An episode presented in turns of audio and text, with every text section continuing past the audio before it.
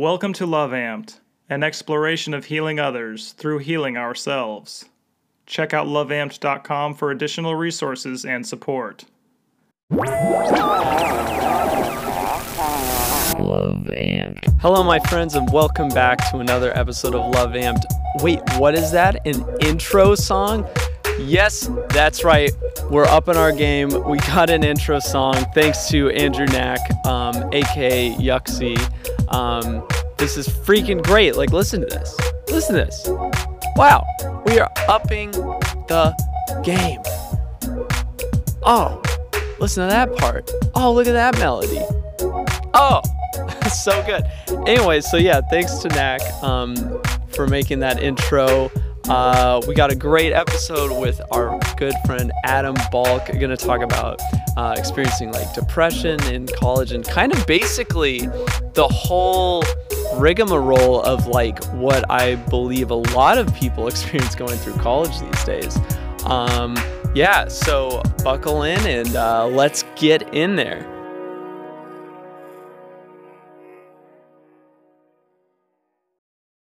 Adam Balk, I've been recording this whole time.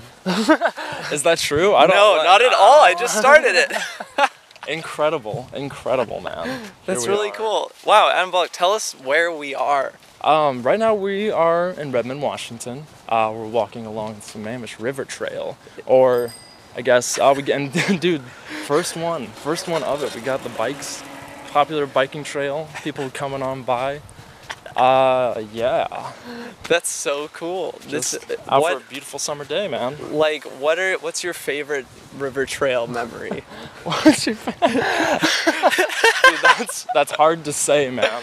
I just have so many. exactly. Isn't that great? Dude, I've been down this trail, yeah, like a That's the river trail. Give me three quick examples. Uh, like, quick examples, Yeah. dude. I, uh, I remember when you used to live right on the river trail, Mhm. and uh, and then I remember there was a, a couple week period of time where I was like a little bit homeless, and I was crashing on your couch, and I would come out and run down the river trail every morning. Wow, Yeah, man. that's that's great. Yeah. Also had uh, one of my first ever uh, psychedelic experiences walking down this river trail. Oh my goodness. Yeah. and- LSD. Yeah, that was right. That was my first time I ever did LSD. I walked down this river trail, and that was a that was a fun experience. Seeing the bikers make the tr- the trail. Oh, didn't I say like Yeah. I was like, wait. So I'm guessing these bikes are making quite the trails right now. Oh yeah, they were. And you're like, yeah. they were making crazy rainbow contrails, and it was kind of it was pretty beautiful. Yeah, man, that was a fun experience. um, Third one. oh, dude, I don't I don't know if I got a third one. Just dude, the ducks. I love the ducks. That's what I'm talking about. I love feeding the ducks out here. Don't feed the ducks. What? Dude, they're fine. They want that. Everybody's having to win. Everyone's having a good time. Yeah, like the ducks want bread. I want the ducks to be happy. Like we're all having a win. There's no need to stop that from happening. Okay, feed the ducks. Okay. Thank you. Thank you. There's little otters on the wall. Adam Balk. What's the hardest thing What's you've up? ever gone through? The heart. Whoa. What's the worst part of your fucking life?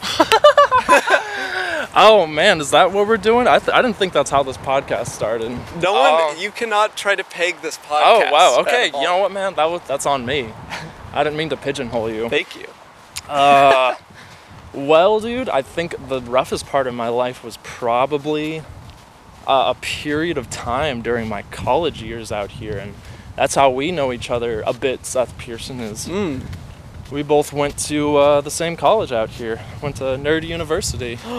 We did. making video games. So, and uh, that was a very, very brutal experience. A lot of long hours, Mm-hmm. a lot of really, really challenging work, and a lot of no sleep. Wow. Yeah. That doesn't sound like a very healthy lifestyle. No, it was it was terrible. I would, I don't, I don't know if you could pay me to do it again. But the funny thing is, I paid someone else like a hundred thousand dollars to do it. So, hey, whatever. Wow. That's life, I guess. That's a pretty good little trick. Yeah, no, they, they tricked me. That's a good little trick. oh, here we go. They are still? Yeah, because Grace is eighth grade. I'm trying to interview these people too. Hold on. No. Dude, yeah, man, chase them down. Chase them down. Excuse me. Excuse me. Uh, what was the hardest part of your life? um, okay, so what kind of like mindset did that put you in Um, once you were in it? hmm. Well, man, uh. Ooh, this is this is like this is hard to answer. Um, the that experience as a whole, um, I wouldn't say it put me into a mindset so much as it like exacerbated other parts of my mindset, like more negative aspects of my mindset that were already there. Um, I'd say throughout the experience, I had a lot of like, uh, there's a lot of very consistent negative feedback. There's like many parts of life. Um, there's a lot of feeling like, oh, what you're doing isn't enough. You feel very like useless or worthless.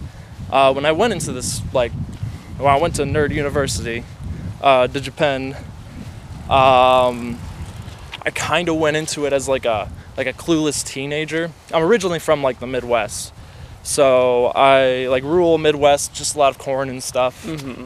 And uh, I kind of moved out here to go to video game college because I was uh, like a 19 year old or something, and people were like, "So what do you want to do with the rest of your life?" And I was like, "I don't know. You know, uh, there's really when you live in the middle of nowhere, there's the most interesting things are sort of happening on your TV screen. So I spent like my youth playing video games and like watching TV. Oh, good times. Oh, yeah, the best really. I don't think I could go back and do it again, but Definitely couldn't do it again. nah, nah. But uh, it was good at the time. Totally. Um, so I just came out here, did that, did some video game stuff, and uh, I really had no idea what I was getting myself into. And uh, I just knew that I wanted to make video games. I didn't really know how that worked, and nobody I was from had any like insight into how that worked.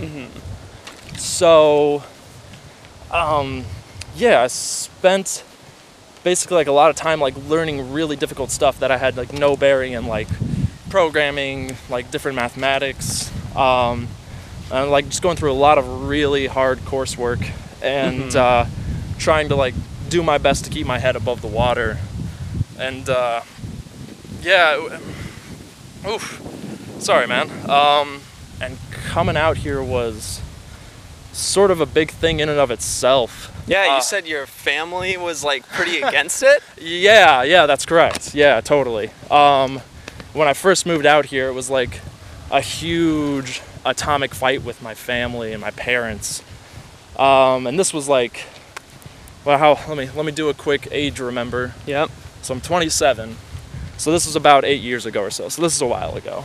Uh, but yeah, had like a huge atomic fight with my parents about coming out here, and they were very against it.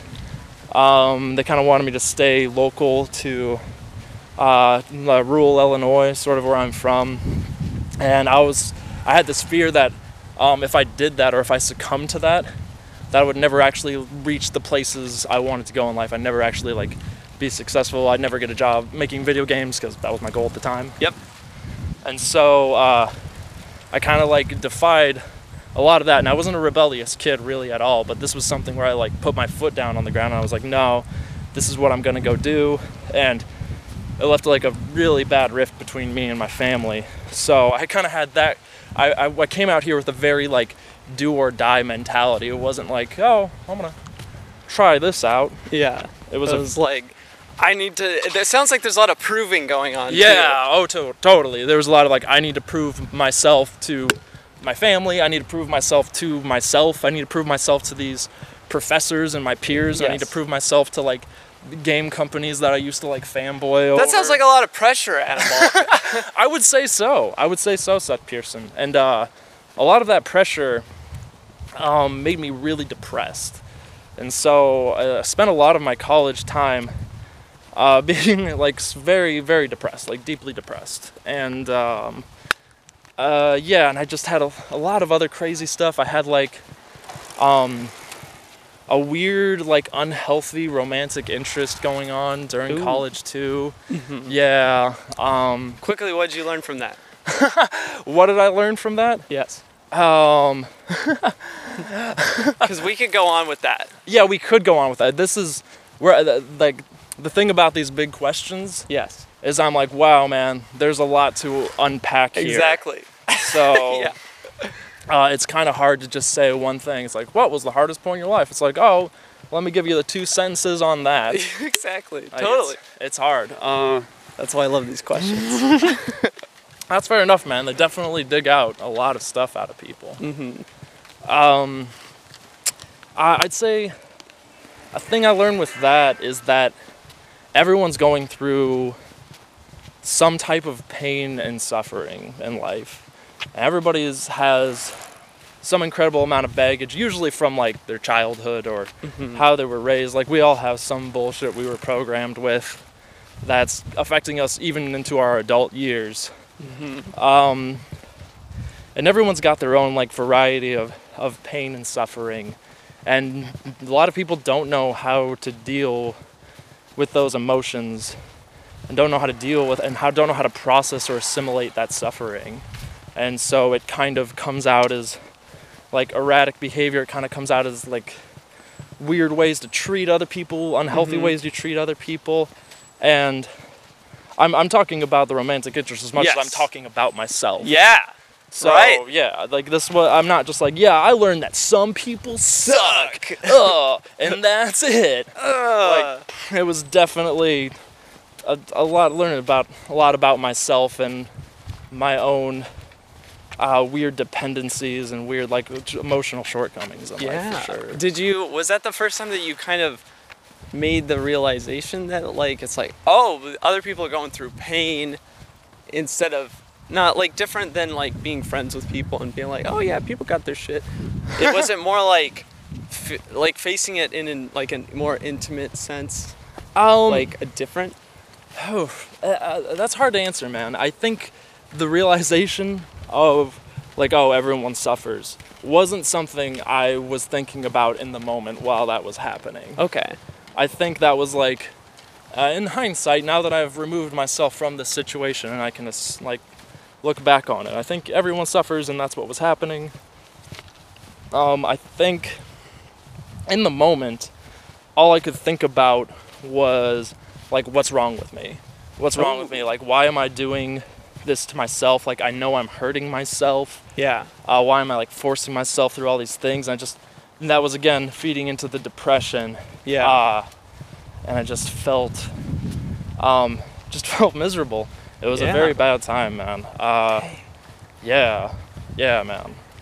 That's that wasn't that wasn't such a that was probably, I'd say that three or so year stretch of college was like definitely the hardest thing I've ever gone through my life. I wouldn't Mm-hmm. wish that upon anybody. Wow. Uh, what was what was kind of like? Did you experience a lot of physical pain?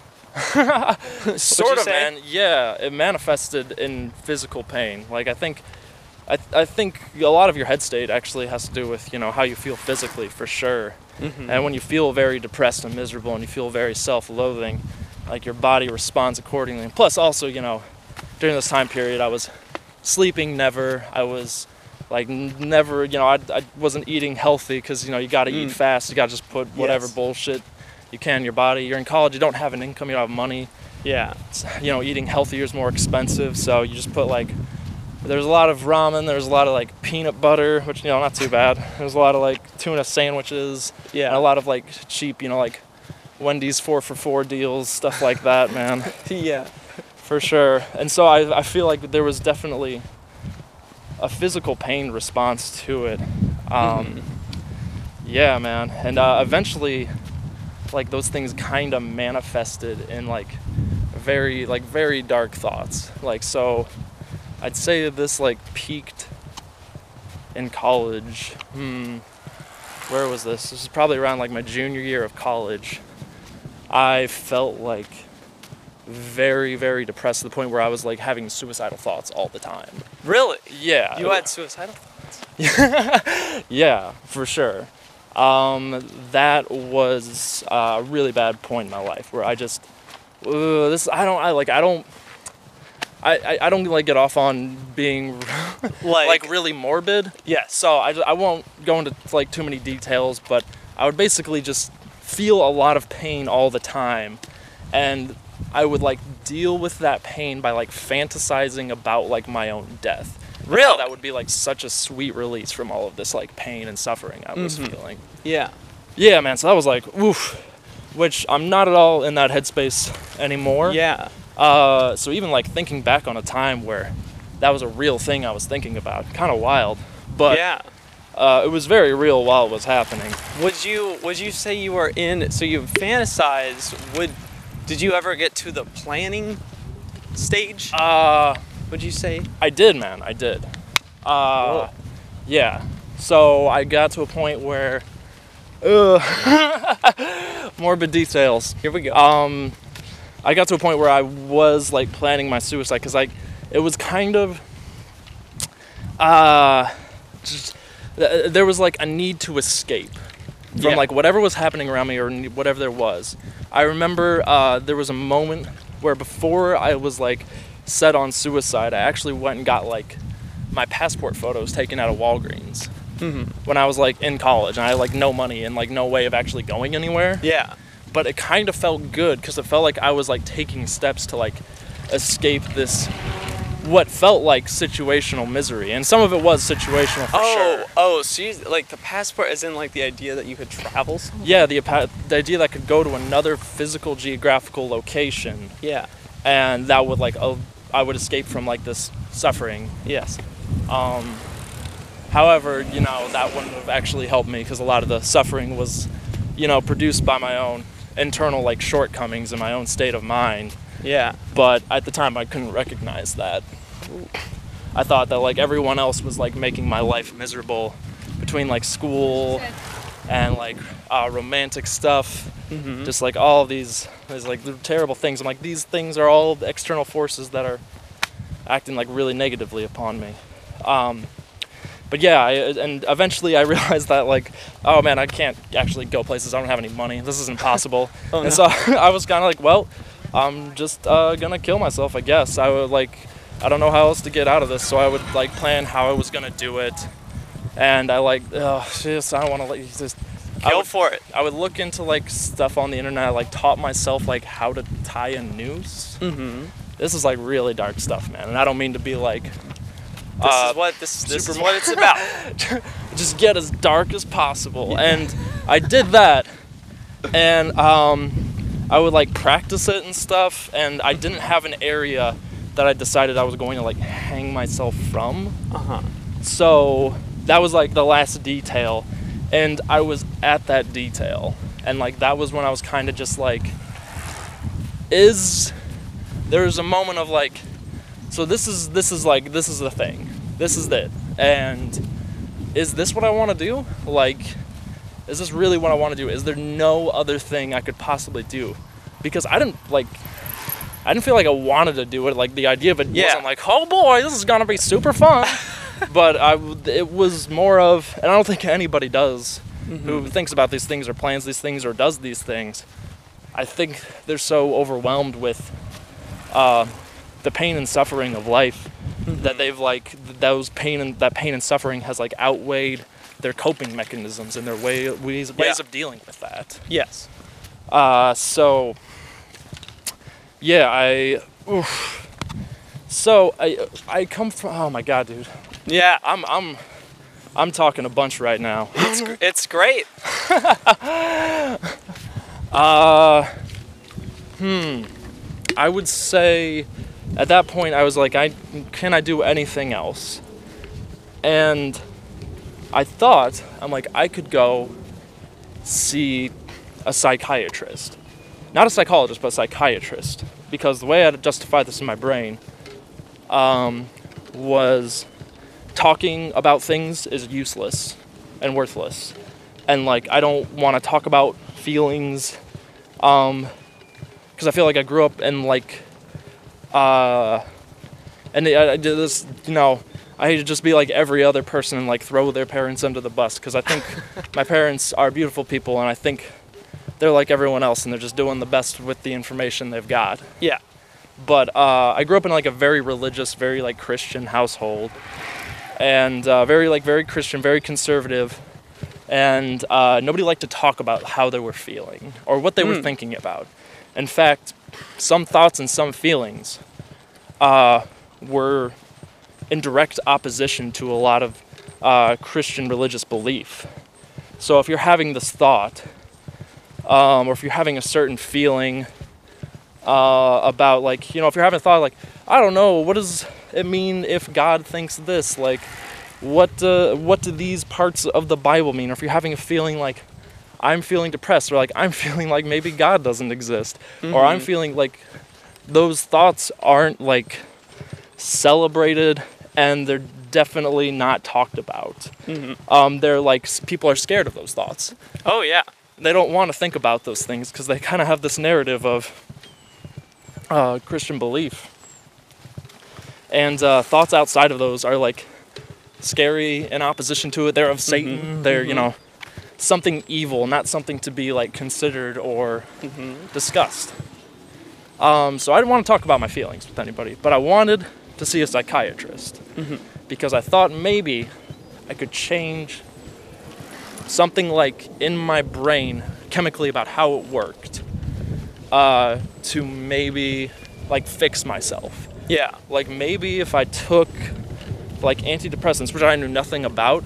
Uh, growing up, my family also like like very colloquially described them as like happy pills. They're like, oh yeah, somebody's on like happy pills or something like that. And antidepressants are, by the way, like not at all happy pills. Okay. There's nothing happy about being anti on antidepressants. Tell me more. um, I, I, I will, man. I, I, um, let me take a drink of water here. Real Take a swig. You've been you've been doing the work here, Yeah, yeah, man. putting in the work.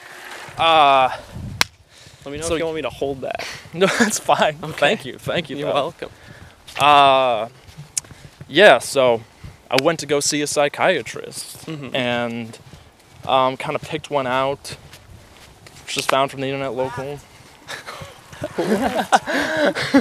Oh, man. I love it. It's so it's Dude, so the bike good. trails, it's never a dull moment out here. It's so funny. Get a bell. Get just a get a fucking just get a bell. You don't need to say, yell things. Just get a bell. It's fine. Yeah, there, There we we go. Oh, go. beautiful. Wow. Hear that ring? Divine. So, uh, yeah, uh, that's, um, so that I think at this point, up until this point was like this was this was like the hardest time of my life. But I think when I went to made the decision to see a psychiatrist, instead of you know destroy myself and then annihilate my own existence, uh, I feel like that was a positive move. Nice. Uh, yeah, things started to kind of move upwards from that, but you know, it was a very slow process. Um, so I was uh, prescribed antidepressants.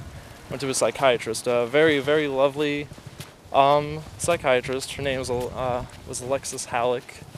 Um, very wonderful lady. Made friends with her over the years, um, and just really helped me work through my problems. A lot of um, uh, yeah, uh, yeah, but she prescribed me a uh, dose of antidepressants called uh, Desipramine. It's a tricyclic antidepressant. Typically, people, when they're described antidepressants, are on SSRIs, uh, like serotonin reuptake inhibitors. But this was a tricyclic antidepressant. Um, I don't know why that was prescribed that one particular. Um, but eventually, I, I didn't understand it. I took it at first, and it kind of like it didn't do anything. When I took it at first, I was like, "Wait, I just took the pill. Shouldn't I be like feeling happy or something?" And that's what I told her, and she like almost kind of, she like giggled a bit, and she I was like, "Oh, I took like the pills, but I'm still depressed." And she's like, "Oh, yeah, well, you know, that's not how this works. You have to be on the medication for a while and uh, you know, it has to like take hold in your system. And I didn't really understand anything about this Yeah. but uh, I did it for a while. And I would say at first, you know, I think sometimes antidepressants, and for good reasons, like can get a really bad rap. Mm-hmm. Uh, but I think at first they actually did work. Um, they, I, I know, I just remember waking up one morning, and like I noticed how bad I didn't feel. Oh, nice. Yeah, it was like, which is like the best way I can think to put that. Like I usually I would wake up and be like, oh shit, here we go again. Here's this, and I'd have to like force myself out of bed, uh, or just like sleep for 14 hours and it wouldn't matter. Oh, yeah. Yeah, that's uh, all that fun stuff. Um, so I was on those for a while, and those would help me get work done at school. Because here was the other thing that while I was having my, you know, like manically depressive, suicidally depressive episodes, uh, school was just continuing on. Mm-hmm. It was still happening. I was still getting an insane workload, but like, you know, it didn't didn't really. Nobody was su- super cared about the fact that I was like, oh, I'm going through a thing. You just kind of have to truck on and continue on doing the work. So through like the use of antidepressants, I was able to be in a mind state where I was able to like focus on work instead of just like lying in bed Yeah. all day Mhm. and doing nothing. And uh, yeah, yeah. That so Why did you? But you got off of them at some point. I did. I did eventually. I was went through a host of different kinds of antidepressants. Um, the thing about the Desipramine was it worked. It also had a host of really terrible side effects. Whoa. Like what? Um. Well, maybe really te- terrible is a bit. I wouldn't say that's too overstating it. So one thing I had uh, from like the get-go was chronic cotton mouth, which just like my mouth was caught, which sounds so silly, but my mouth was constantly dry. Yeah. And I remember it even became a thing. There was a point where I was like in the middle of an, a Microsoft interview for like an internship, like on site. I was talking to people, and this was like you know like the final round stuff, and uh, like half of the reason I think the interview went so poorly is because uh, the entire time I had to like just like sip out of like a glass of water, and through the course of like talking to one person for an hour. I'd have to go like through three glasses of water, and I'd be like, "Okay, I'm sorry, can I like go?" Because eventually, it just I'd start talking like this, and I like, and my tongue just felt like this fat piece of cotton in my mouth, and yeah. everything was so dry. It was terrible. Um, also experienced vertigo for the first time in my life. Whoa. So I would just be sitting around in a lecture hall in college, and suddenly that was the first time I understood what people meant by uh, like the rooms spinning. Yeah. Like it just suddenly felt like I was kind of on a thrill ride, and like I'd lost all balance. And I would literally just sitting at like a lecture hall table desk. Yeah. I would literally like feel like I had to grip the desk to like stop myself from like falling out of my seat. Yeah. That was a weird experience. Um, eventually, yeah, that, that, that peaked with like other really bad side effects. I like, I eventually stopped it myself cold turkey, which was terrible. Don't ever do that. Whoa. Don't ever do that. Don't do Yeah. that. That was a very very bad feeling.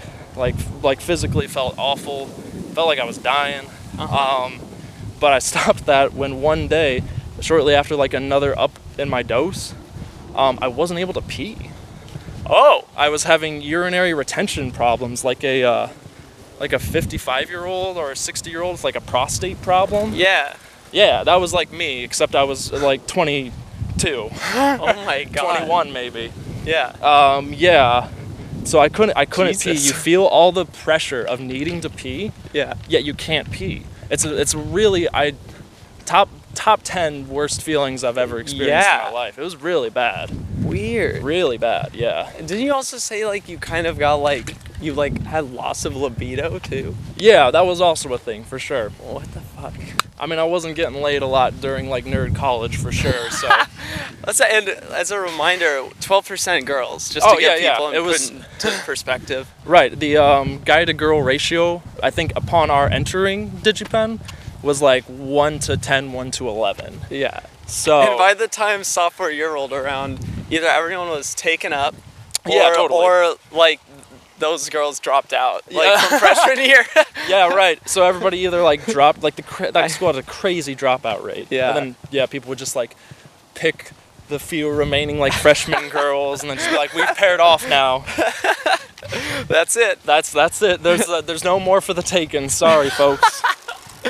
So okay, was there as you were getting like before talking more about like getting off that? Was there any other side effects that you? had? Uh, no, it's, I mean not That that, I really it. know. It's just like bad times, man. Yeah. It, wa- like it definitely helped me get work done. So I, I would say it say was in kind of like a true a true like slight like temporary fix like this is all i can do right Totally, now totally. with the knowledge that i have which hey was you know way better than what I was doing before. so- exactly and being able to talk with the psychiatrist oh, and- like See, that's where I feel like a lot of the value ended up coming from was just talking to this psychiatrist and that was the thing that's why I didn't go see like a psychologist. I was like, whatever, man, so I can talk to like some person who cares, who gives a shit. Uh-huh. Like I want someone who can give me medication that'll make me like change how my brain works chemically because obviously something's broken in my brain if I'm feeling like Uh-huh. this all the time because Yeah. other people don't seem to be feeling like this all the Did time. Did you have other people like in your life to talk about this? Um, really? You said you didn't.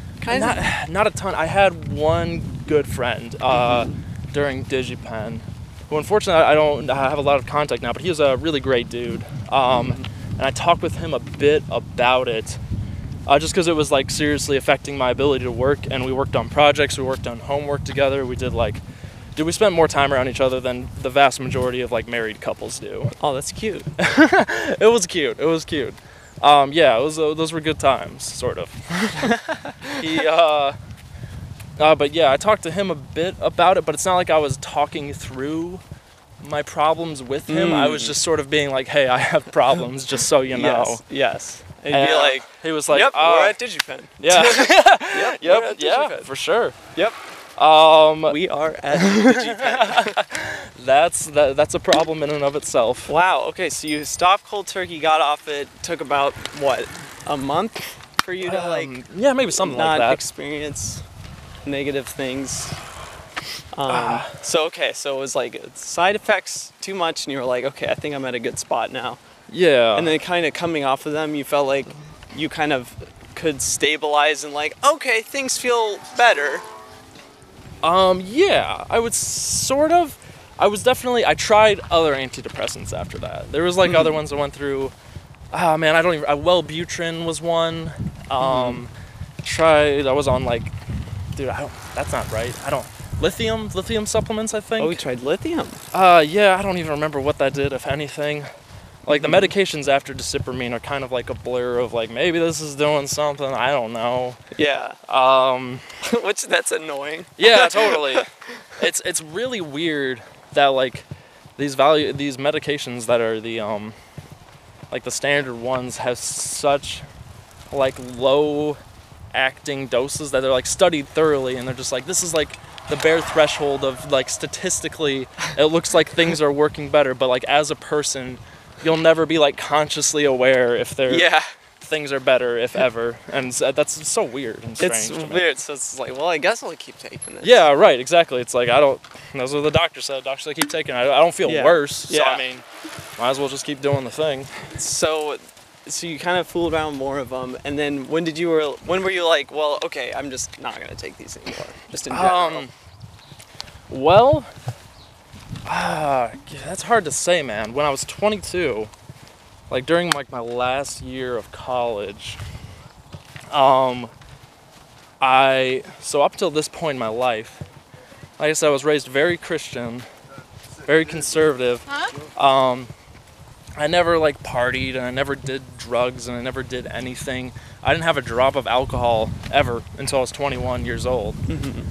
And so that's kind of how I lived my life. Um, when I was uh, 22, I think, um, I try, I, I like hung around my, my friend who I used to like do a ton of work with in school and do projects with. Um, he's his roommates who I also became good friends with. Uh, he liked to he liked to smoke a lot of weed, Mm-hmm. and so I would constantly be over at their place doing homework, and he'd be like smoking weed or something, and uh, and he would always offer. He'd be like, "Hey, you want some? Hey, you want to try? You want to do this?"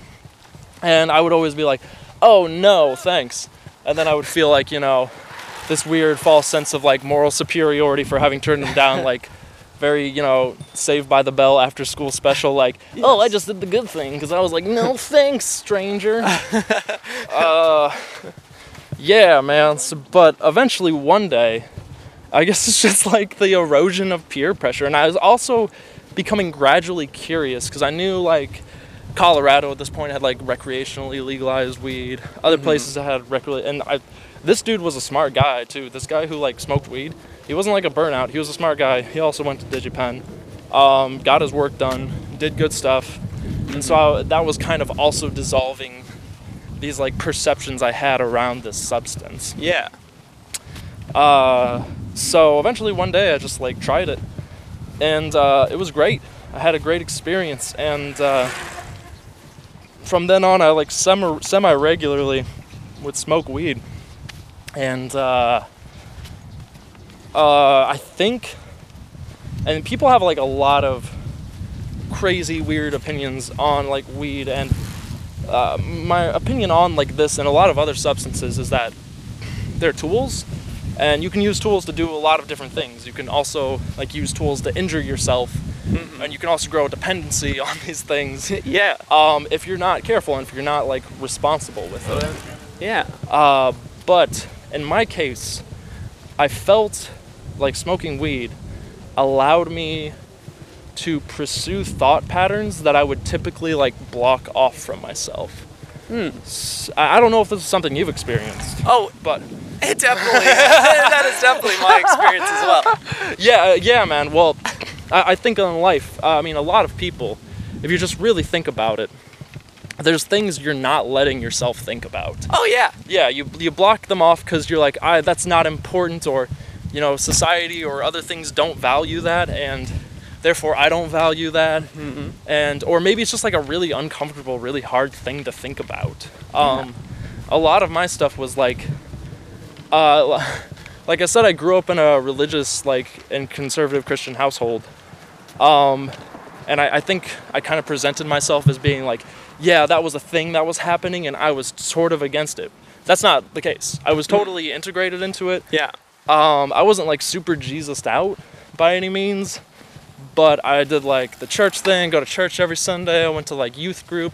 I went and I did good things, man. You don't, you're not just like, it's not all just like occult, terrible, dogmatic stuff. Yeah, I would go and like fix people's houses in the summer and go and help with that and like paint people's houses and like do service projects and like Yeah. Great. yeah, it was it was cool stuff. So I would go and do a lot of that, and so I was very like integrated into this belief structure. Then bam, college hit. Oh.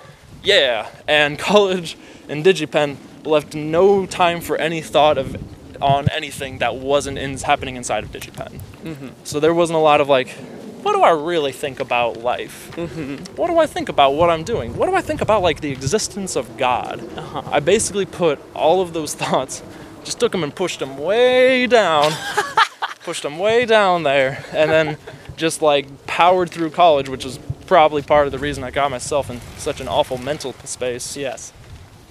Uh, but oh man, I just think I derailed my train of thought. Nope, you were doing great. So, uh, like smoking weed, like made you uh, start kind of Made me forget opening up and, but forget what I also talking about.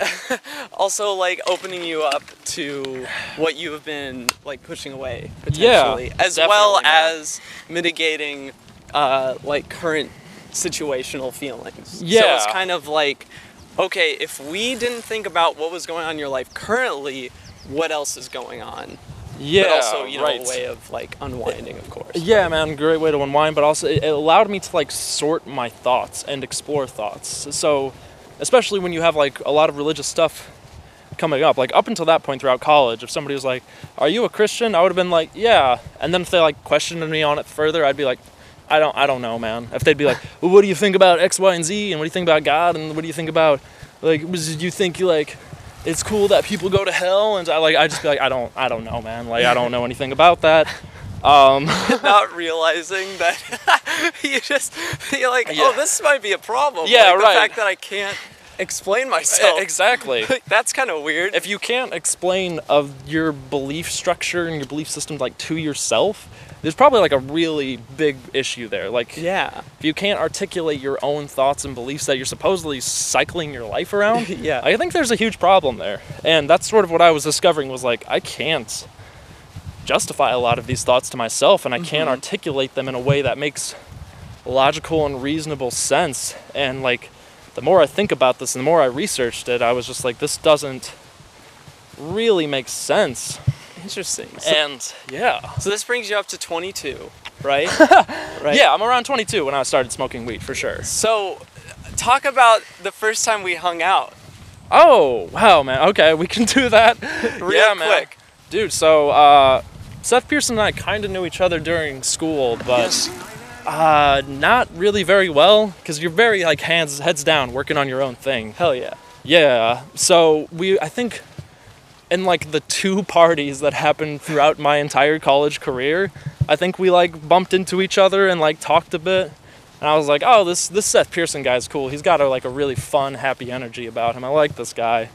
And uh, I think eventually we just like that happened like three different times. And the move was made to be like, we should like hang out. And I was like, yeah, we should definitely hang out. And like one of the first times he was hanging out, I remember just being at my desk job at work, making making video games, and uh, I got a message from Seth Pearson that was like, "Hey, would you be able to um, shroom sit today, or like tomorrow, or something like that?" And I just kind of sat there. Didn't you not have a job at this point? No, oh wait, did I? Dude, I don't remember. I Maybe don't think not. you had a job Yeah, I don't think I had a job. I think I was in my like there was like a six month period between college and getting a job Yeah. where I was just like applying for a ton of jobs and then also just like smoking a lot of weed and like hanging this out. This is too much after. This is a month or two I After, like, A month and a half after graduation. wow, yeah, so I definitely didn't have a job then. So uh, that was a false memory. Sorry, everyone. That's okay. Uh, and he asked me if I could uh, could shroom sit, and I don't know what that means. Uh, like I had an idea because I think like I had heard whisperings of like, you know, whatever mushrooms and people doing mushrooms, but I didn't have any. I don't know anything about that at all, or like ma- like what magic mushrooms even were, or what the, what that was all about. Um, I remember just asking like, "Is that what I think it is?" And he's like, "Yeah," and I was like, "Oh, okay." So I looked up a bunch of stuff about uh, mushroom sitting on the internet, on a bunch of like shady like drug culture boards that I'd never been to before, and I had at this point in my life, I've never. Um, I've never been around this sort of thing. I've never um, done this sort of thing. I've never had any form of like psychedelic experience. Uh huh. So I didn't know anything about this Yeah. and I kind of went and hung out with him while he had his mushroom trip. Him and our friend uh, Andrew Neck, and um, I s- just told me this from the beginning. yeah. First of all, let's take a moment to appreciate that Adam Balk just came over. He did it. he did. He just did it. Our first time really hanging out. Yeah. Like outside of a party city. He just came over and was shroom sitter. How fucking cool is that? Okay. yeah, continue. yeah. I was well. I was like, these dudes seem chill, and I think I was also at a point in my life, but because of like probably a lot of like the weed and like thinking about my life, I was like opening myself up to stuff that would have normally just like, no, that's weird and scary, and I don't know what you're doing, but I don't want any part of this. So I was like, you know what? No, I mean, we're gonna go hang out. I'll sit around and watch them do a thing, and uh, we'll see how it goes. And frankly, when I sat there, I told them at the end of it that to me it just felt like we were hanging out the whole time. I wasn't like uh, I was expecting all these like the worst case scenario. I was expecting people to have these like freakouts, have total disassociations, have total like uh, I don't know what's happening, or people like screaming or something. And I was like, oh god, you know I don't want any of this stuff, but I want to you know be prepared in case this happens. And so I just kind of came over with good intention, but we basically sat around their couch. You know, we went for a walk, and they just seemed to be having like a great time. They were like seemed very at ease, seemed very peaceful. We kind of sat around in the park, and they just both had like huge smiles on their face, and they were looking around at nature. And I was like, wow. Well, this experience isn't at all what like I thought it was gonna be. Uh huh. And I remember like I kept asking after a while, I'm like, so is it doing something? And they were like, oh yeah, yeah, definitely. Um, but I like had no idea what was going on in their heads or what they were seeing or experiencing. So I was just like kind of confused, and I was like, oh okay, I guess these things are like very benign, like very chill, like nothing's really happening. Uh-huh. Yeah. Nice. So that's how we met each other. Oh, that's like the first time we really hung out. That was the first time. Uh, yeah. And that sort of set the tone for the rest of our relationship. Since then. it really did, didn't it? Yeah. It really did. It's true. That's man. so funny. If we fast forwarded one year, tell me about what was kind of a, another milestone. Oh, sure, man. Oh, God, dude. So this is like. This almost sounds like some Fox News propaganda.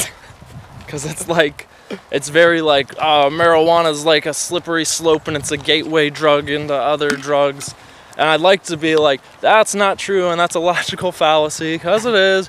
But it totally, for me, was sort of true in a way. Like I like would smoke weed and that was had such Wait, didn't you drink alcohol first? that's true, man. Okay, I the just the, the say everyman's that- drug. I just want to. I just want to point that out because you, you're yeah, you're that's that, that's a to- fair point. you're, yeah. you're starting to yeah point out that yeah marijuana. where it's like like I'm like because that was my first doing that. yeah that, that was my first state of you know like altered state of um, consciousness I'd say Yeah. would be just being drunk being on alcohol yeah and uh, that's but that's people don't see that as a drug it's just a very socially accepted like yes. oh but it's a drug like caffeine's a drug and Uh-huh. We you were really- drinking coffee then. yeah There you so go. I was totally oh, oh yeah I was caffeine's the only drug I've been like physically addicted to ever and when I didn't have it like I would feel miserable Yeah. So yeah, man, there's you can abuse anything. You really it's all can. drugs. It's all drugs. It's all drugs, man. Um, so yeah, I'd say a year later or so, I was feeling like I had a solid job. Yeah. Um, got myself like a full time position at a. Got myself a full time position at a game studio, which is you know what you're supposed to do after you get out of video game college. That's right. Um, was working there. It was going chill. Uh, and I did like before this. I was living in this like Craigslist house with. It's just I- I- fucking I- acid blades. I know, man. I Oh my know. god, acid blades. That's why. Dude, it's, it's Oh my him. god. Oh, dude, you're right. Oh my god. Um, Oh my god. Hello, friends. I'm doing great. Oh my god. Acid blades. We okay. Let's take quick. Okay, acid blades is a rollerblader on Sammamish River yeah, Trail. he's here like every day. every fucking day. Every day. And he just we call him acid blades because he looks like he's just having a great time. a I could totally see him at like Yeah. a hippie fest, and we just saw his what I would say is his partner in life. Yeah, it seemed like Also wife going down. rollerblading. Yeah, man, they're, they're all so rollerblades every day. Dude, Blade Girl. shirt off, sh- short shorts ah. on. Like uh, he's got wild gray hair, kind of Yeah. spraying out the side of his head. Oh my god. He, he just always looks like he's having a great time. I just didn't Love think we guy. would see him today, but I always see him on the river trail. It's he's never not there, man. God, he's a classic. Okay, so yeah, had the job, got the video game job, Got my video game job, man. Was- Craigslist house, moving into your own place. Right. I moved into my own place, moved into my own like one bedroom apartment. I was super excited about that. It was also, you know, pretty expensive because everything around here is ridiculous, but I was making decent money, so I rented my apartment and then I filled it up with furniture because of course I didn't own any of that. Boom, did that, did that. And I was basically going through all the steps and then I was like, "Oh, well now that I have a job and now that I have like an apartment and now that I've filled it with like shit, um, I guess I've like done like what am I supposed to do now? And I kind of realized I had this like constant mentality of like, what am I gonna do next? What am I gonna do next? Mm-hmm. And my whole life had just been like a series of what's happening next? What am I doing next? Like from high school was like, oh, I'm going to college. I need to prep, prep for college. College was like, oh, I need to get a job after this, and pre- I need to do college really well so I can get a job. And then I got a job, and I was like, cool. Now I got a job. I gotta get my own place. And now I gotta do this. I gotta fill it with stuff. And now that I did this, I gotta like, I gotta go get a girlfriend. Now that was the next thing. Now that I've like stabilized myself, and now that I have demonstrable value, I need to go date, and I need to go get a girlfriend. Mm-hmm. And uh, that was weird, man. That was a weird way of thinking. Uh, I, it was very, it's a, it was a very like, because I think I realized that that wasn't like me making conscious decisions as much as I would like to think that was the case. It was more like some weird programmed behavior. That's Yeah. like this is what I'm supposed to be doing now, and I just thought that was so strange. I even like went on a few dates, but it was kind of weird because I hadn't figured out, even though like weed had helped me with some stuff. Um, like I hadn't figured out a lot of things about myself, and I hadn't sorted through a lot of my own life issues. Yeah. Uh, I remember going on a date with a girl that like I met through Tinder, and one of the first questions she asked me was like, "So do you believe in God?" And well, first of all, that's a pretty intense, but you know, fair. I feel like Totally. first date question. Yeah. I like didn't know how to answer that question, and she was very like Wow. not about that. Oh, because it's like, whoa, if you can't answer that, Yeah, right. And it's what, like, else what else are you gonna fucking answer? Like, yeah. What do you know? What do you know about yourself, really? If you can't. And I was like, I was like, I'm gonna say yeah, but no, but I don't. Uh. Oh. And uh, Dating's kind of a good checkup on like how like it's another way of seeing how you're doing. yeah, sort of, because it's just some like other person's who's like, here, this is something I think it's valuable. What do you think about this? And I'm like, uh, I don't know. so that was kind of like a reality check. I was just like, damn, dude, I don't think I have things about myself figured out. And I just, I remember I'd found this space. I mean, you know, dating stuff aside and not knowing stuff about my side, self aside, I had found this space where I was like very comfortable in life. I'd finally, quote unquote, arrived. Yes. I'd arrived at this place that I was supposed to be like aiming for my whole life. You know, I, I moved away from home from the Midwest against my parents' wishes, and like, dude, I, you know, again, I don't hold animosity towards my parents, but they weren't really on team make video games for a living until I got a job. Like, Oh, it, it took me a little bit after college to get a job, and like three or four months into graduating and still not having a job, my mom was definitely like calling me up and was like, "Well, don't you think it's just time to move home to Illinois?" I was And, like, what? I'm like Yeah. right here. I was like, "I'm no, I'm so close. I'm gonna get this." And she's like, "Nah, I don't know. You know." Uh. But Wow. then I got the job, and they were like, "Oh, cool, good job." Oh man, Good that's that's awful. yeah, man. that's It wasn't lame. wasn't the best. Yeah. Uh, but I totally, um, yeah, I just I'd, I'd arrived at this place where I'd worked so hard and gone through so many things, and I was now had this this job, and that I thought was cool. Was like with a reputable game studio, and I was making decent money, and I had my own place, and I basically like earned my own way in the world. And then I woke up one morning, and one Monday morning after like a weekend that just had gone by too quickly, and I just had the thought of like, oh my god, like there's like there's nothing else I have to do. Instead of like if I could wake up every morning for the rest of my life and just keep doing this and just keep showing up to this job and just keep paying rent on this apartment and that would be fine. And, and by that it would be fine i mean no one's going to be like you're not doing enough. You got to achieve greater things in life. Yeah. like i basically come to a point where i could just like lie here go through this routine like do the motions and that's fine. And nobody's like nobody's really interested in my success outside of that. Um, you know I, there's there's nothing to do. And instead of like finding comfort in that idea where it's just like ah yes like that idea terrified me Yeah. this idea terrified me that just because i was like what i'm like are you because while i had in every other sense like arrived nothing in myself felt like i'd arrived at a place Mm-hmm. I, I didn't feel I still felt like there's something like lacking inside of me. Or something like I felt like, you know, when you finally get this job or you get this validation, it's going to be like this ticker tape parade of just people being so excited for you and just like, you did it, you're here, woo! But really you're just like you just get like tossed into the workforce and now you're like a gear in a machine and you just gotta like code the thing that people need and Yeah. that's your life. And uh I, that, that gave me like I think my first my first real existential crisis. Really? That Yeah. was it. I think so. That was like when oh I was god. I was having a moment of like which is weird to say because you know it's earlier in my life I was like considering killing myself, but Mhm. I wasn't in that point anymore, and I moved beyond like a lot of you know my depression and a lot of the terrible life situations that were like causing that depression to feed back into itself. Mm-hmm. Um, so things were like better for the most part, but I was having this weird thing like, what am I doing with my life? Like, what am I doing? Do I like doing this job? Like, what is it I'm trying to do here? And like, who who am I? Just like all of these, you know, questions. I think at some point, if you're being sort of conscious of things that everyone asks themselves. Mhm. Uh, so yeah, and I remember I was spending a lot of time around you and around Knack and making some new friends around the time, and it was really fun.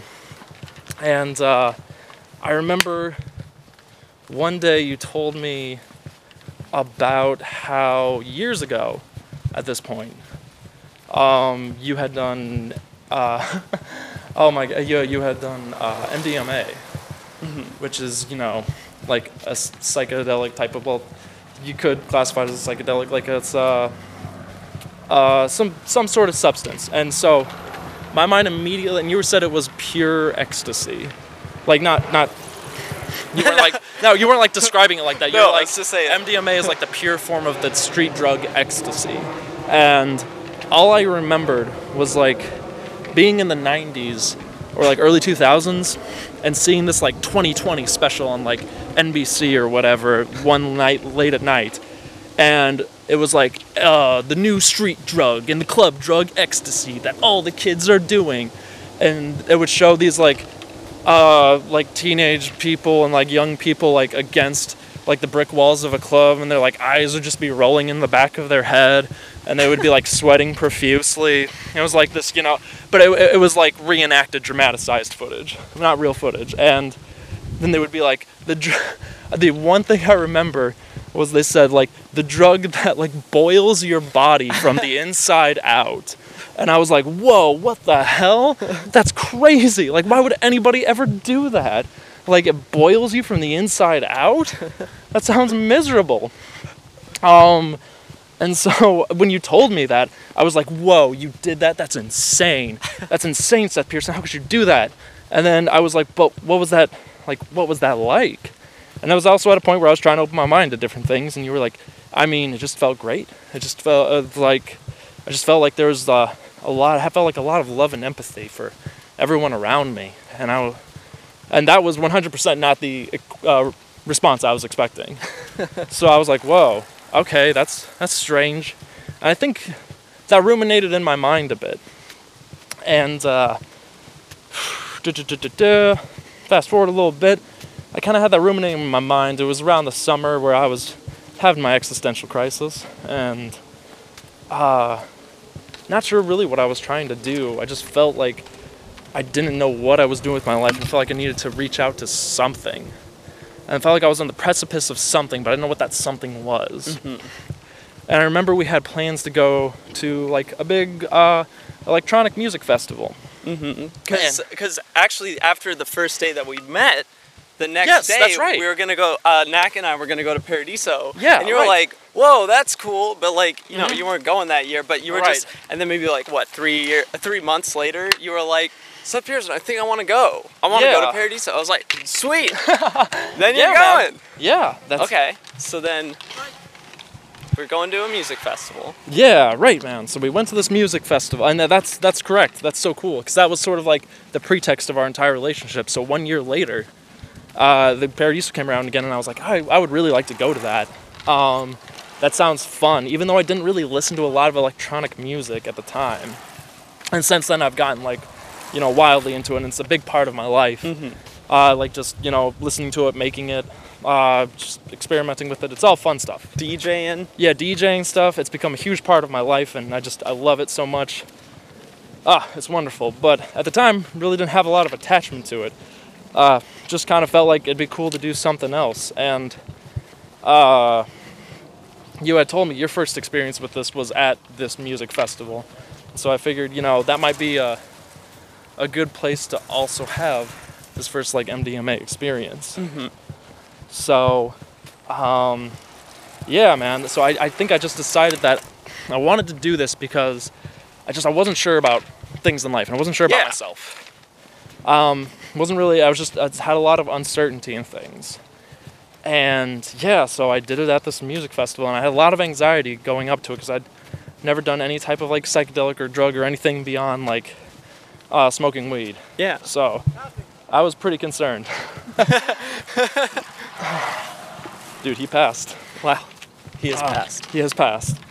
Um, but yeah, man, that, that uh, A lot of concern. a lot of concern, man. I mean, But you had this, the curiosity Yes. was really there. yeah, man. I think that was it. Like, just at some points in life, uh, you know, you can be afraid of a lot of things, but it turns out like these fears are mostly completely unfounded. And like I think my innate curiosity like outweighed my fear at this point in my life and uh, made me want to do it rather than be like I think people try to shy away from these things or try to shy away from doing things they're afraid of in general and they like they can, then they congratulate themselves on being like so smart and pragmatic for not doing this thing right. like they're just like oh you know and then they, they like tell themselves a story about why they're not going to do or confront the thing they're afraid of and then they're just like wow that was so smart of me i'm so glad i figured out a way a reason to not do the thing i was afraid of and they're like i'm so pragmatic like pat myself on the back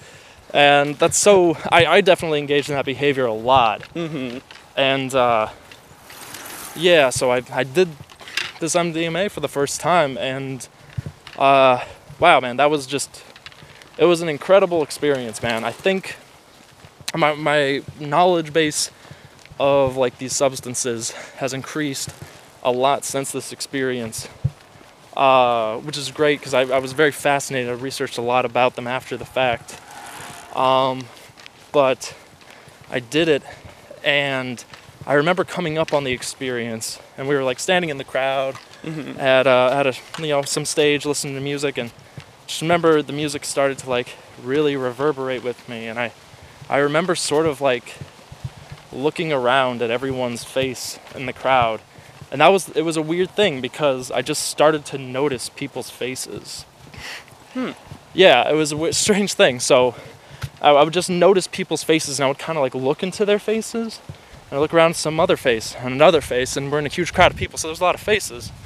And then I remember just having the thought of like, wow, like every single one of these people here, like they're they're just like me. They're a human being, and they've lived like this whole life filled with experience that I've had, where there's been struggle and people, everybody's gone through heartbreak, and everyone has felt like like joy and everyone's felt sadness. And like these range of emotions that I have experienced and that I have felt these people have likely also felt and at the very least are capable of feeling. And in that moment I just felt this connection to everyone around me and to every person uh, that just I'd never felt before. Something that felt so real and like dare I say spiritual Ooh. like yeah yeah which Ooh. is a word growing up and being in a religious sect that i had never really ex- felt myself but i'd heard a lot of people like oh it's so spiritual and this is so spiritual like, i never really knew what people meant like i'd sing the songs and do the jesus stuff and read the bible verses and i just i never really knew what people meant by like it's so spiritual and spirituality was also not really a thing in my household despite people being like devoutly christian Yeah. but I felt I had this like transcendent experience of just feeling connected to every person around me. And I remember uh, look like watching the sunset at this music festival, and I remember just I, it was a fantastic experience, man. Like I, I I remember kind of coming to terms with like the temporary nature of life Mm. which yeah I'm, I'm not gonna be like and that's the day i got over my fear of death. And now every day is like an amazing wonderful adventure. Like that's not that's not how anything works. Um, these things are tools but the, this tool helped me immensely with like a lot of things i've been thinking about. It, it made me feel like i was connected to something beyond myself. It made me feel like i was connected to people. It made me feel like i was connected to this earth and Mhm. to all life on it. And that I was kind of just an expression of this earth and of this life. Like whoever Adam Balk is, is just this temporary expression of that. And I think that's kind of part of what makes life so beautiful is like the temporary nature of it. And I, I kind of thought about the drug trip in and of itself where I'm like, you know, right now I feel so euphoric and I feel so amazing. And in like a few hours, I'm not going to feel like this anymore hmm but that's completely okay. Like it's it's fine that things end because it was pretty amazing that they happened at all. And that's like kind of since then and you know I think you can uh sort of turn that into like some platitude and put it on like an Instagram photo. Like, don't cry because it's over. Like, you know, Smile because it yeah, happened. smile because it happened. Yeah, and then there's like a butterfly across the sunset, and they put like a sepia filter on it. I mean, that's from like Winnie the Pooh or something like Oh, that. oh, is it? I don't know. Winnie the Pooh's poos. It's pretty cool. It's pretty. It cool, was man. from something that was like that. but uh, I. But I it's think- also on Instagram. Yeah, dude, yeah. And, and so like that made it feel a little bit cheesy, but I kind of have determined that like these things that are like platitudes like this where people are just like whatever, man, I've heard that a million times. A platitude is just like a truth of life that you've heard so many times it's become devoid of like all the emotional richness that immediate that like initially made that thought Yeah. in that statement Right.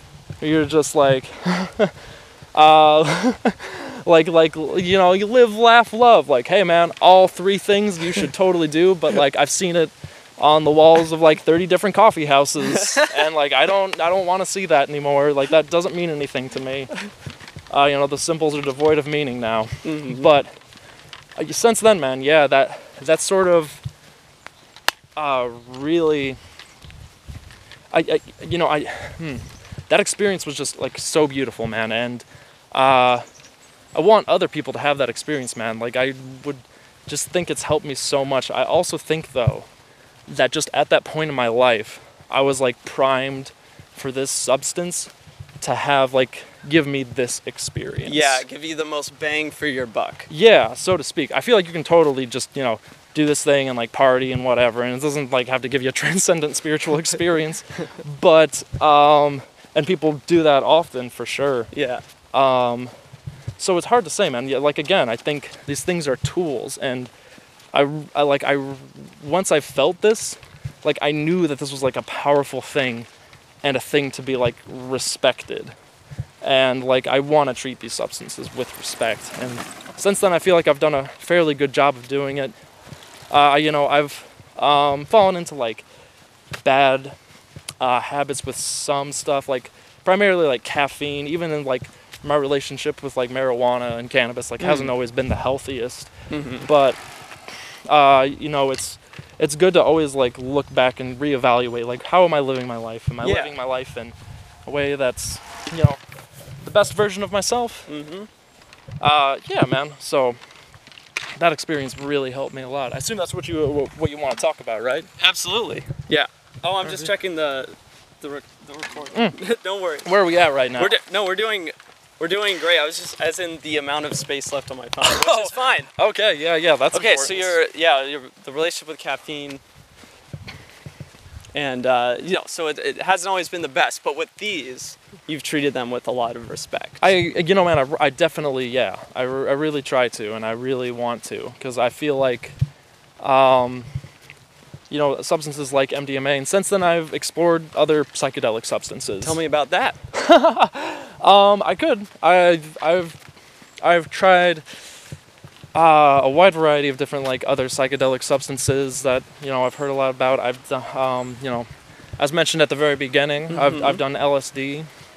Um, I've done psilocybin mushrooms. Uh, I've done these things on a few different occasions. Um, I've uh, smoked um, DMT uh, and then dimethyltryptamine, not the 5-MeO variety. Um, and each one of those has been like an interesting, uh, unique, different experience. And I think each one of these things has a. I've- What I've discovered is like a lot of these things that you know these are all.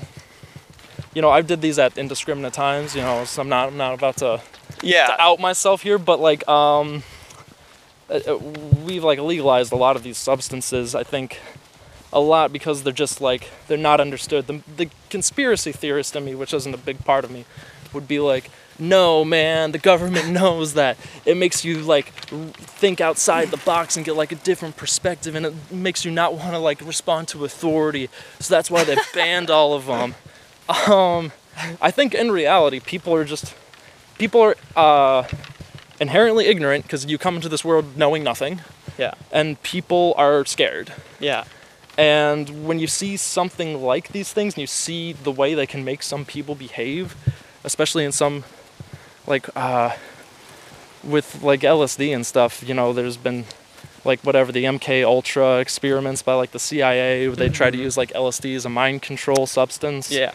and like other things where they'd be like here here person who's like soldier who's bought into the whole like military hierarchical structure like take this and stand in like a white room for eight hours and they're like wow he's going insane and like banging his head against the wall it's like yeah man no kidding no kidding so like wow this is a terrible thing that makes you insane and it's like I Lock mean, them in a room. yeah like just lock them in a room Have you just like, locked uh, someone in a room for eight hours anyways? Like, how did that go? They're like, wow, yeah, no, dude, yeah, no kidding.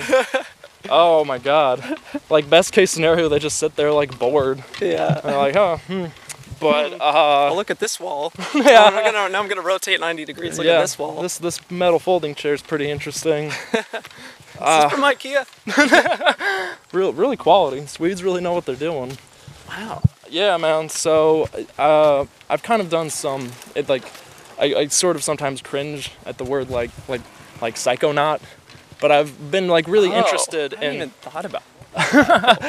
Yeah, yeah. I've just I've been interested in how some different substances like affect human consciousness and how they can affect your perspective. And each one of these, I wouldn't say, since um, uh, I had that very first initial experience, um, pardon me, with uh, MDMA, I'd say these other experiences I've had with psychedelics, um, none of them have like drastically changed my life like that initial experience did but I feel like they've given me different perspectives. Totally. They've allowed me to see outside of myself and see outside of my own ego and my own like need for self gratification or my own like idea of like self importance of like oh it's very I need to do these things and like oh how could that person do this to me and uh, and like very like self centered view of life. Mm-hmm. And I feel like they can allow me to see like a bigger picture of things and see how I'm living my life and like how my life can best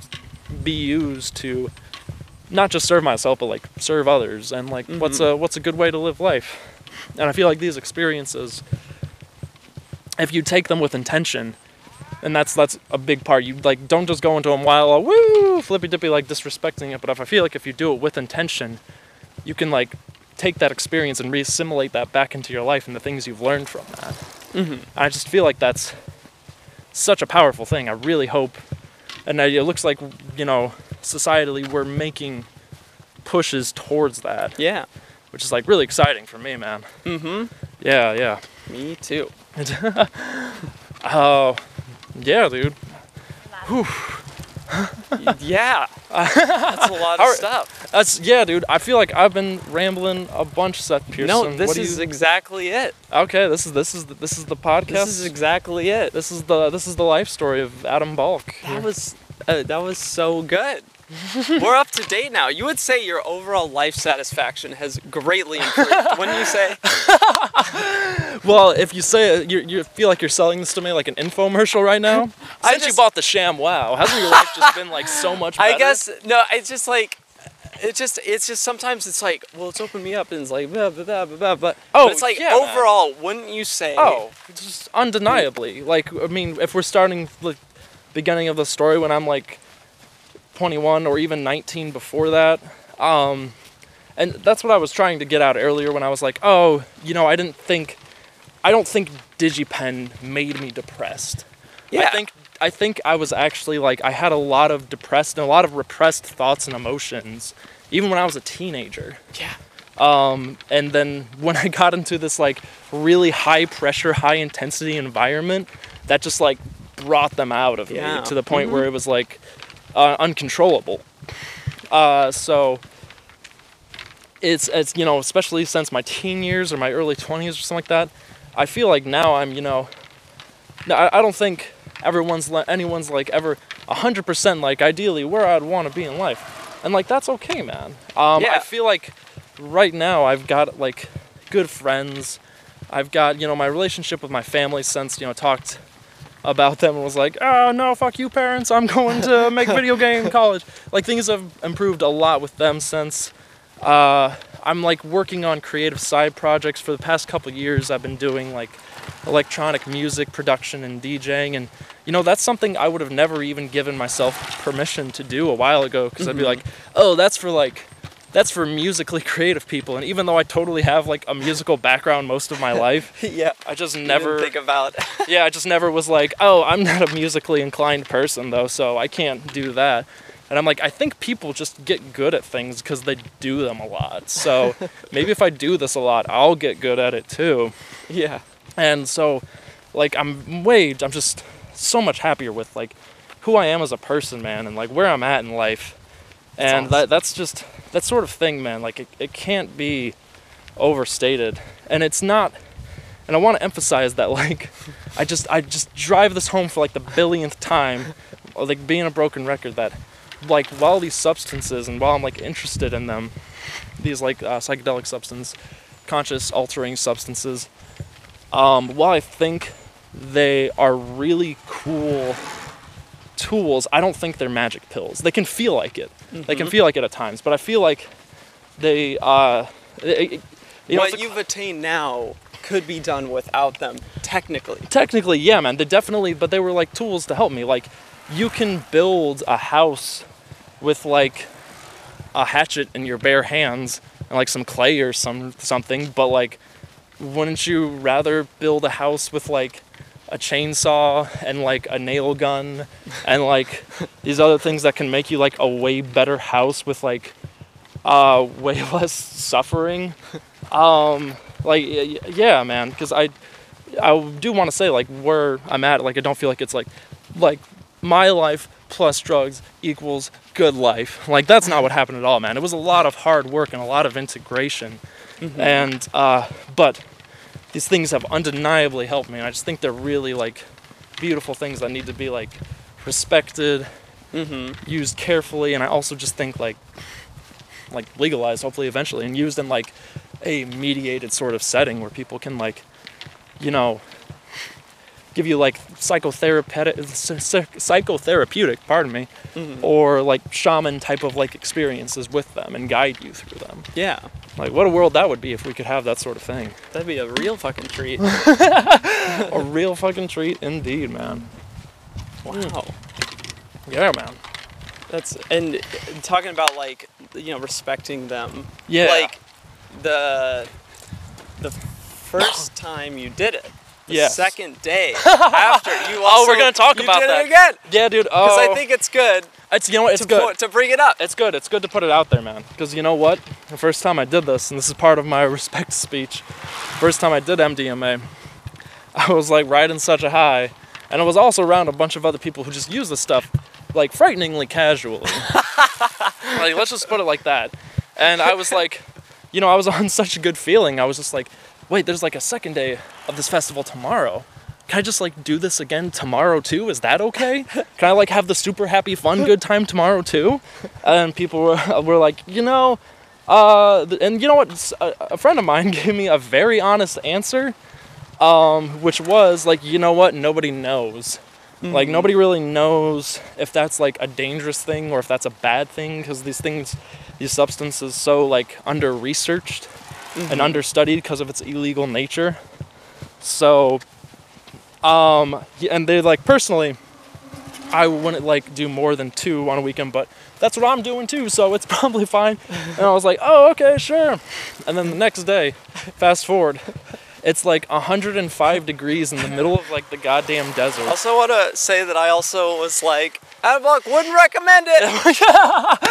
I was I was like, hey, yeah, yeah. So Seth Pearson was trying to get me on the the tried and true path, and I was just like, I don't know, man. Seems fine. Seems like I just I'm gonna go have some happy feelings, and uh, yeah. And so I did that the second day, and it was like in the middle of this 104 degree heat.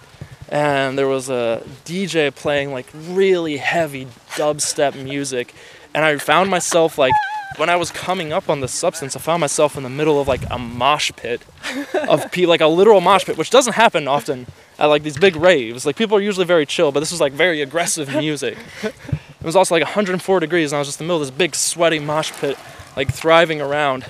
I remember I started to come up on it, and it felt very intense, and I felt like I couldn't breathe.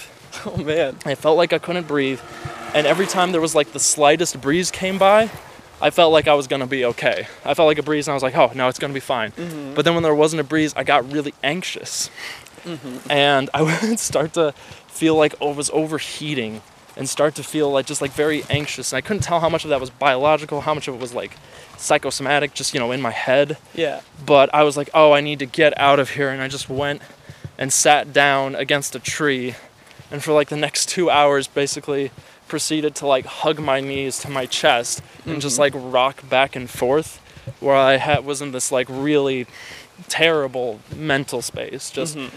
So scared, so scared. But you know what? Not that I'm saying it's a good thing that I did that, because that's like a telltale story of like, hey, kids, be respectful. Like, don't, like, just be respectful of the environment you do these in. Be respectful of how often you do them. Um, like, take care of your body. Your body's and your health is the only thing you have. So just take care of all of that. But uh, even from that experience, I, I felt that gave me like a broader perspective on like religious experiences because I was like, wow, I feel like in these two days, I've experienced like the total duality of religion where there's just like this great goodness in the world and like higher mm-hmm. transcendence, and there's also like this dark, dank, like evil feeling. Just I mean, that's what it felt like. It felt like death was creeping over me, and I just felt so scared and just like that fear. And I was like, wow, man, you know, I bet people who have had these sort of experiences of like transcendent highs and like these like frightening, terrifying, like looking into the void lows. Yeah. Like that's how that's how religion's made. That's how we got God and that's how we got Satan. And that's how we got Jesus and Satan. That's how we Yeah. got So it's it might even not have been necessarily of a respect of the drug. Now that I'm hearing it again, it's like maybe this was the next step Mm-hmm. of like what you were not you know not supposed to experience, but like what was next Sure, on like your yeah. list of of thing to go through. So we don't know. Well, like yeah, you said, right. we don't we don't know. Yeah. But this isn't. It's like it, usually from like what we've uh, in our friend group and what who we've talked to, like MDMA, you don't usually have that experience. No, that's this, is Uh, this is pretty isolated. so like I haven't talked to people who are like, yeah, man, I had a really bad time on MDMA. Oh man, felt like I was gonna die and like had this spiritual experience. At least the people that have done like pure MDMA. Yes, yeah, totally. I've known some people who necessarily have ecstasy. taken like questionable substances who have more comparable experiences. Yeah. Um, yeah, man. But I, I- so that that is interesting. Maybe not so much, yeah, because of substance, know. but more because where I was at in life, and that's just what I was going through. Like not not like I had a grow like a like a grocery list of like, all right, next thing to check off, like all those weird feelings of like being programmed with religion. What's that all about? Okay, after that, gonna cross off the fear of death and like maybe loving myself a little bit more. I don't know.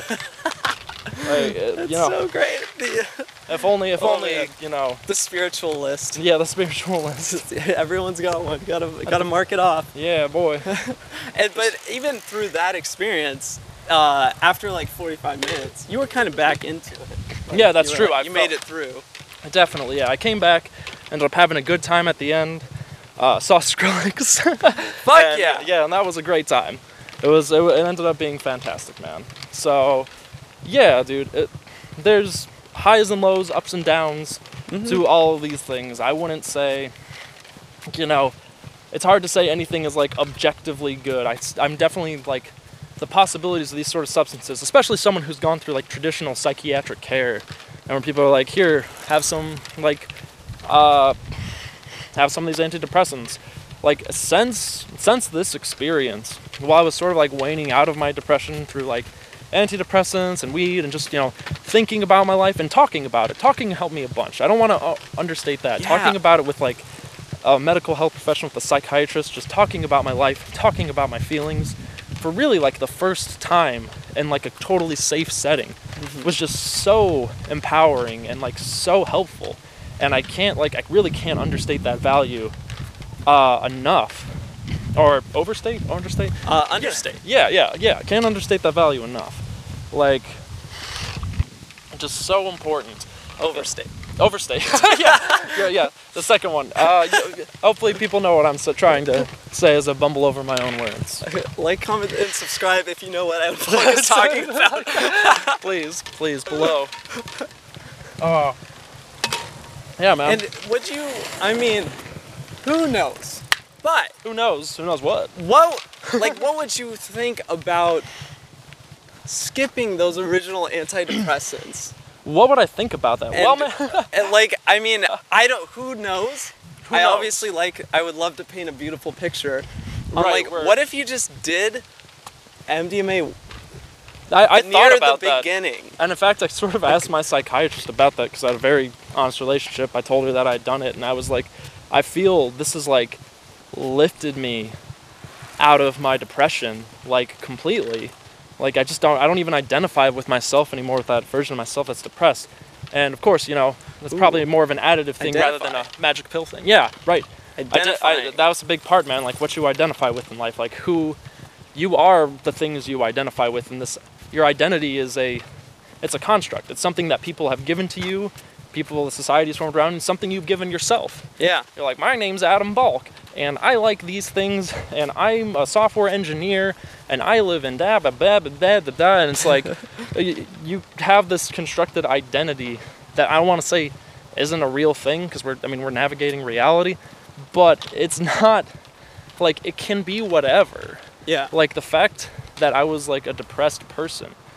After a while, it was almost kind of hard to leave that behind because you there's a well, it's terrible, and I think a lot of people would say this. You like have an identity in that Yeah. depression. You found like a sense of self in that depression, and it's hard to abandon a sense of self because you're like, that's who I am. That's me, and it's like that's that's not you. That's just something that whoever you are, you've decided to identify with. Yeah. And so, like, I no longer identify with my depressed self uh, because of, like, you know, I, I think, like, the final cherry on the top of it was that MDMA experience. And uh, I asked her about that because she was like, oh, yeah, you know, and she said she had, um, yeah, she dabbled with these things in, like, some point in her life. Oh, and she was like, yeah, totally. Uh, that's an amazing experience to have. Same for a counselor that I've had too. yeah, yeah, it's right. so funny. It's like the ones that can't prescribe it still do it. Yeah, They can't prescribe it though. Yeah, they're just like, well, this is actually the best thing, but you know, it's illegal, so um, you know, ask me about it on the streets or something. Um, they, yeah, yeah, man, and I, so it's, I, I'm just going to answer that with a very plain Jane. I don't know. I like that answer. because I am where I am in life because the accumulation of all the things I've gone through and all of the substances I've ingested and all of the events I've gone through and the struggles I've gone through. Yeah. And it's hard to say like you know, it's like, well, I wish I just got like the easy cheat code like at the beginning of it and then I would have just been in the better place immediately. Like maybe, Yeah. maybe, but I think life's a lot more complicated than that and I think while I was um, being prescribed those antidepressants and while I was on a heavy dose of desipramine, I was kind of going through a different journey of like figuring things out on a different level. If somebody just like while I was like at the low point of my depression, if I had to speculate, if I was at the low point of my depression and somebody's like, "Here, take this MDMA, it'll, it'll make you feel better," I think that could have actually put me in a really fucked up place. Potentially. Potentially, I. But you know, it's. I don't know. It's, always the I don't eh, know. How have you felt? This is something that I thought about before, where I think every time I've like tried a new like psychedelic substance, it's felt like, oh yeah, I mean this was the perfect time in my life for this to happen. It kind of feels that way. Sometimes. Isn't that weird? Yeah. Yeah, like man. the first time I did MDMA, I was like, totally makes sense. This is the exact time when this was like supposed to happen. The first time doing shrooms, I was like, yeah, this makes sense. This is when I would do this. First time doing LSD. Yeah, this is the exact moment when this was supposed to happen. But it's- Right. and you can think of that as like, well, you can idealize that, Right. Or, um, because you know it gets you kind of in that spiritual bug too of like, oh, things just lined up perfectly. Yeah, right. You're like, I see the cosmic, you know, the, the cosmic timeline, and this is exactly when this was supposed to happen. yeah, for sure. But I don't know. When I think about it, it feels right. There's nothing right. where I'm trying to, uh, like. Uh, justify anything. There's no. No. like. It's just like no, that just feels right. No, man. Yeah. Simple as that. and I think, uh, um, yeah, no, no, no, man. I, I like completely agree. And I think even looking back at these points on your life and being like, oh, like, honestly, in general, like looking back into my past and being like, what if I rearranged like the timeline Oh, blocks yeah. of my past, and what Yeah. if I did this You instead can do of that, that? for literally everything. Yeah, you can play- really silly. you can play the what if game your whole life if you'd like to. Yeah. It's a really fruitless and stupid game, but Totally. you can totally play the what if game. Uh, I prefer to focus on more like what I'm doing right now and occasionally looking at like where I'm going. Yeah, And I think that's like been a pretty good way to live life so far. yeah, it's pretty. That's. I like that a lot. yeah. That's man. kind of what I subscribe to at the moment. Yeah, dude. Likewise. likewise. Annabelle, is there any last words for now?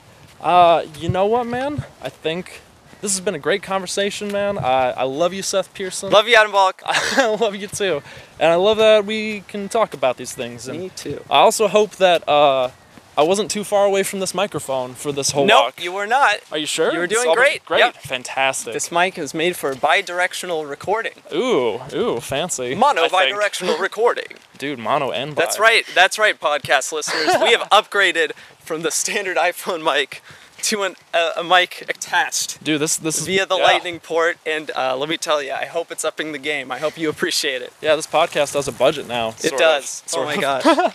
it's great. Um, wow. Adam Balk, what a fucking great episode this has been. Yes. Yeah, man. Yes. Been fantastic. I have the best friends. me, I have the best friends. I have the best friends. I don't know how. Just happens sometimes. they just kind of fall into my lap. Wow, many thanks to one of my best friends, Balk, for being so freaking open and giving us basically all the details, every minor detail uh, shared of his experience going through college and life and where he's at now, pretty much. Um, thank you so much for listening, guys. Follow me on Twitter, Seth underscore Pearson, uh, for more info and updates. Same with loveamped.com.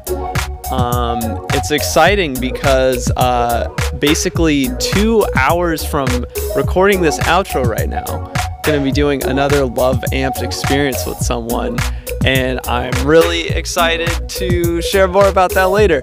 Um, so cool. Uh, love yourselves out there, guys, and talk to you later. Oh shit, keep enjoying this song. Listen to this. Look at that. I'm gonna go back to all the other episodes and add this to the intro and outro because it's just freaking great.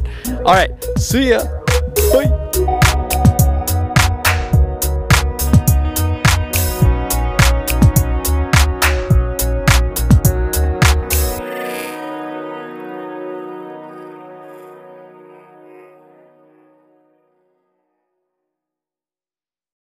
This was Love Amped, a podcast by Seth Pearson. Check out loveamped.com for more info on today's topic.